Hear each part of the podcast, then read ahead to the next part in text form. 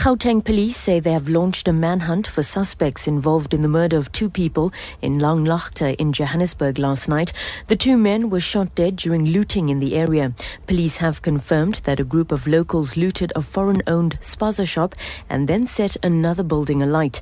Police spokesperson Solomon Makgale.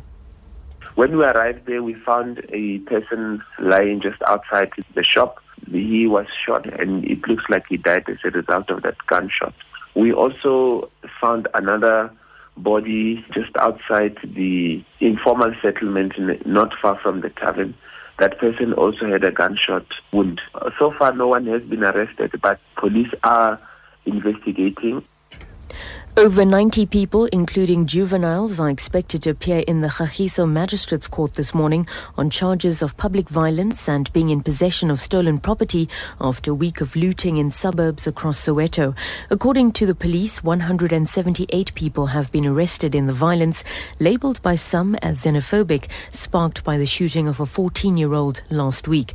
The boy had allegedly been part of a group who set upon a shop kept by a Somali national, Senosi Yusuf on Monday. He was shot dead when Yusuf allegedly shot at the group. In other news, suspended head of the Hawks, Anwar Dramat, will not be returning to work today. This after Police Minister Nathi Nhleko filed an appeal application against a decision by the High Court in Pretoria to set aside the suspension. Last week, the court ruled that the suspension was unlawful because the minister did not have unilateral powers to make such a move. The application is to challenge the suspension and it was brought by the Helen Suzman Foundation. Dramat was suspended last month in connection with the illegal rendition of Zimbabwean suspects in 2010, and Nhleko spokesperson Musa Zondi. Since the minister filed appeal papers on Friday, that means that the decision that had been taken earlier by the court then gets suspended, which means that the status quo remains. That means that Mr. Dra- Lieutenant General Dramat still remains on suspension until the appeal is heard. Further afield, the Zambian Electoral Commission Chair Justice Irene Mambilima says the Commission will be better prepared for the country's tripartite elections next year.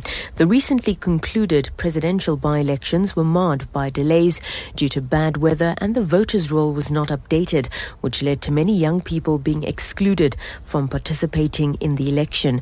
Mambilima says these are issues that they will pay attention to as they prepare for 2016. We are happy with the process. I think if it wasn't for the weather, we would have done much better. Probably it would have taken a much shorter time to complete. But so far, we are happy with the process.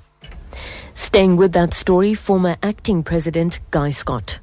There's still room for some time for some riotous behaviour, I suppose. Everybody has called for peace.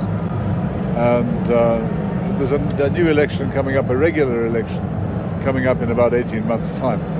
So I think sens- sensible people are focusing on that rather than on uh, creating a ruckus for nothing. The US dollar is trading at 11 rand 42, pound sterling is worth 17 rand 12 and the euro costs 12 rand 76. Gold is at $1,293 an ounce. The spot price of Brent crude $48.33 a barrel.